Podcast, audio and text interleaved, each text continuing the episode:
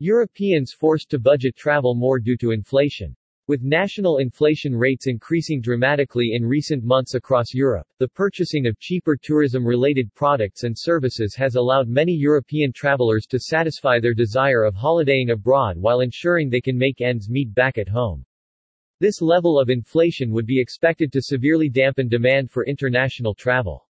However, stories of packed airports across Europe continue to emerge, demonstrating that the pandemic-induced demand for international travel is still present even with inflation squeezing levels of disposable income. The UK's inflation rate has shown similar stark increases to the Eurozone in recent months. However, demand is still present for international travel across all social grades. New survey shown below found that even in the less affluent social band of DE, 1 in 5 respondents 20.8% stated that they are still planning to travel internationally this summer, with consumers in this category set to be impacted the most by inflation. The chart shows the percentage of consumers within each social grade who are planning a holiday in the UK, abroad or do not have one planned this summer. Percentages for each social grade do not sum to 100% as respondents could select both holiday in the UK and holiday abroad. Data is derived from a 2022 monthly survey of 2,000 respondents. AB, higher and intermediate managerial, administrative professional occupations. C1, supervisory, clerical and junior managerial, administrative professional occupations. C2, skilled manual occupations.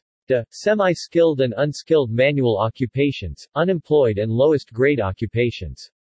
A significant portion of European travelers in less affluent social bands will still be able to travel by trading down in terms of the travel-related products and services they purchase in the pre- and during stages of a trip.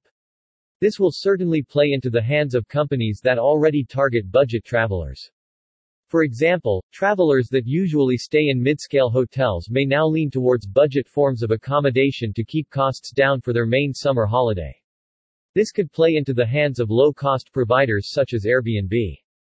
With hosts likely feeling the pinch of inflation themselves, they may actually lower their prices to ensure occupancy is maximized during peak season and to remain competitive. It could also spur emerging low-cost trends such as carpooling. Ride-sharing apps such as BlaBlaCar have already been experiencing solid growth in terms of users in recent years. These apps connect budget travelers with drivers that have seats going spare in their car for medium to long journeys. This type of app may be used by travelers looking for cheaper transportation alternatives this summer. The impact of inflation across Europe will no doubt extend the recovery timelines of travel and tourism companies. However, the strong desire of travelers to continue traveling as a period of economic downturn looms will be facilitated by trading down, with cheaper products and services being prioritized to counteract the impact of inflation.